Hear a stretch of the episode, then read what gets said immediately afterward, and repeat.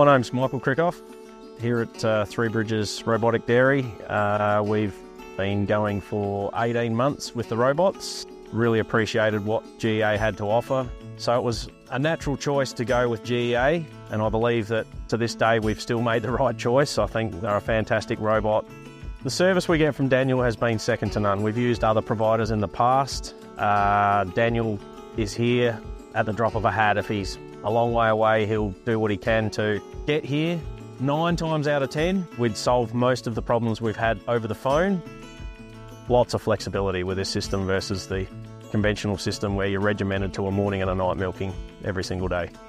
Once we've changed to robotics, there's been a number of things that we've realised that we didn't foresee before we changed from conventional. Probably number one being animal health, cattle condition.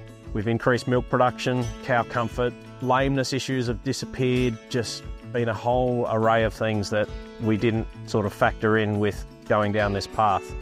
The number one thing in our minds was a labour saving. We don't have two and three and four people putting cups on cows. We've got the same system putting cups on cows every single day of the year. So as a result, we've seen better cell count, cows just behaving very calmly. It's a very low pressure system and it's working really well.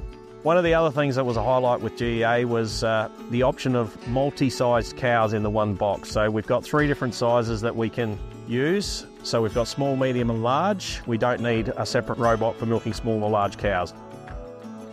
Normal farming day now, probably I still get up reasonably early in most mornings. People are working now don't start work until 8 o'clock in the morning. Traditionally we've started at 5 around five o'clock in the morning for the morning milking and don't generally finish till about 6.30, 7 o'clock at night. Now the people at work here, nobody starts work before 8 o'clock in the morning, with the exception of when we're doing silage and hay, everybody's gone home by 4.30, 5 o'clock in the afternoon. It's just, yeah, it's, it's enabled us to shift the labour from putting cups on cows to focusing on a bit better pasture management, maintaining fences, shifting the focus to using the labour more efficiently doing other things.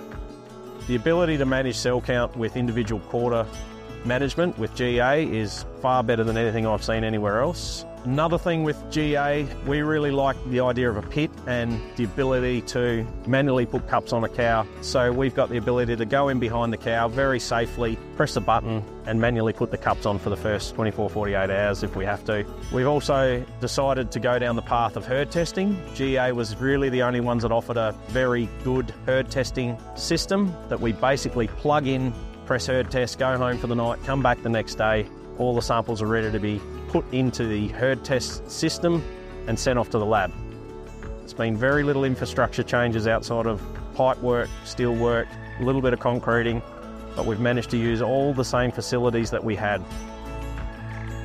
Uh, next generation for me means bringing something to the farm because dad brought the dairy, grandpa bought the beef cows, and my great great grandpa bought the land, so I want to bring something and I think I want to bottle our own milk and make our own produce like ice cream, butter, cheese, sell it locally and start a mini, mini, mini business.